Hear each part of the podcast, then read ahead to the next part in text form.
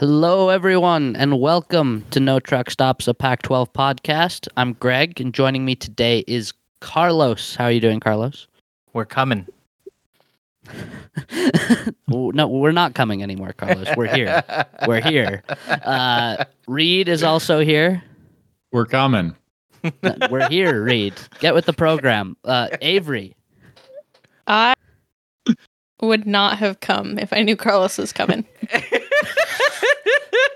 I I actually said in in the chat on uh on Sunday while we were recording the main episode, I said I'm so excited for Wednesday's show. Yeah. Carlos will not be there. He's here. Carlos, Carlos, Carlos hasn't wanted to come because he's like, I don't want to have to do extra work. But then you said that, Greg, and he's like, Well, I'm clearing my fucking schedule. he wanted to put in the extra work for hating. Uh, anyway, this is our week two preview where we're going to go through game by game for the Pac 12 slate, talk about what we expect from each game, what is interesting about the matchups the picks that we're going to make. Uh, we're doing this in concert with the Pac 12 Pick'em Party, which, like we said last week, is back for the 2023 season. It's free for everyone. It is hosted through our Patreon, so just go there to notruckstops.com. Don't even need to be a subscriber. You can click on the form, fill it out, and uh, you just pick something to bet on for each game on the Pac-12 slate, and we're gonna shout out the winners each week on the on the main show. Uh, this week with the Pac-12 Pick'em Party, one of the one of the games was not counted before we recorded the main show, the Oregon State game. So I'm just gonna go through and mention the people who won because that has changed since the main show. We had a few people go eight for eleven, uh, which is it's pretty, pretty impressive.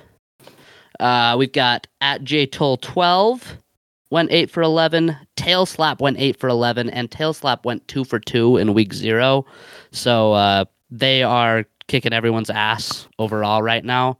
Then KG, of course, 8 for 11 in week one. We knew we knew they'd be back. Unstoppable. Fucking KG. Fucking KG. Guac went 8 for 11. And Let's at go, Brian Guac. underscore Zarski also eight for 11. So a good week for quite a few people. Uh, not for me. I, I went five for 12. Uh, Avery also went five for 12. Flew too close uh, to the sun. But, you know, this is going to be a bounce back week coming up. Should be, I, I think there's a lot of opportunity for like busted lines. I think this is going to be a good one for our picks. Uh, without further ado, are we ready to get into it? Let's do it. All right. We're going to start off with Utah going to Baylor Saturday at 9 a.m. Pacific. Utah is a seven and a half point favorite with the total at 47 and a half. I'm going to start because I the line has moved since it was first released. Uh, when it was first released, I saw it at as low as five. Um, and that's just insane to me considering Baylor got manhandled by Texas fucking State. Utah is going to annihilate Baylor on the lines. Don't care who's playing quarterback for Utah because whoever Utah plays is going to be better than whoever Baylor plays. Baylor's starting quarterback Blake Shapen sucks. Carlos, shut the fuck up. Where's the game, uh, Greg? Where is the game? Baylor's starting quarterback sucks, and the backup is somehow even worse. And it's going to be the backup when Utah plays them. What's so, the backup's uh, name? Sawyer something, but uh, there's no way a quarterback named Sawyer's good. I'm sorry. Uh, uh, Utah's Utah's winning by at least two scores. Seven and a half is not a big enough line. I'm hammering that. I think the under's also probably pretty good. Carlos, go on and spew your bullshit. uh, Utah. Greg, just a quick question for you. Utah, pretty good at home, right? Very good at like, home we haven't lost a home game with again? fans since 2018.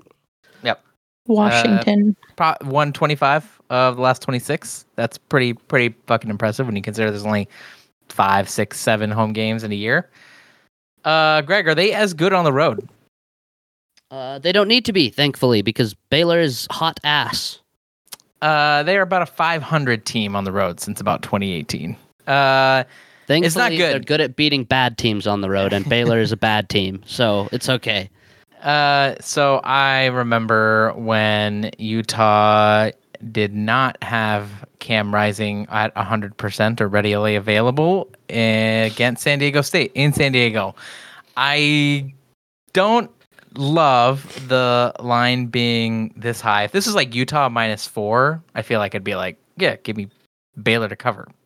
Um, I guess that doesn't make sense. I don't give a that fuck. doesn't I'm make picking, any sense. You should like this better. I'd pick. I'd pick. I'm, I'm not a betting person. You're just Uh, saying complete nonsense. I'm saying complete nonsense. Yeah, uh, here's the thing. I don't really give a shit how bad Baylor is. I know Utah is not. Uh, they're a very different team on the road. I've watched them. I watched that team uh, struggle with some pretty bad teams, whether they've won or not. Uh, they struggled with some pretty brutal teams on the road. It's not something that they do particularly well. I saw them struggle with Bryson Barnes in Pullman on a Thursday night. Um, I saw them not look particularly good. What, what was uh, the year that they kind of struggled with Arizona? I guess that was uh, no, that was in 2021. Arizona. 21, but That that was was like Tucson. a meaningless game where nobody cared because Utah was going to the Pac-12 title game. Yeah, not they were not s- slated to go to the Pac-12 title game by that point. It was not a sure. In thing. It 21, yes, it was. we have that- so many in- games to get through. with Can we four- not with, do this? with three So games left? games. we have 11 anyway, games. uh, I I feel like I, I feel like Baylor's gonna win. I I guess if I'm doing this from the betting language, I'm picking Baylor to smash. I'm smashing whatever something the money line on this game. also, uh, with Utah, Utah like is a very high variance team to me, so I feel like an over under. I'm seeing it at 47.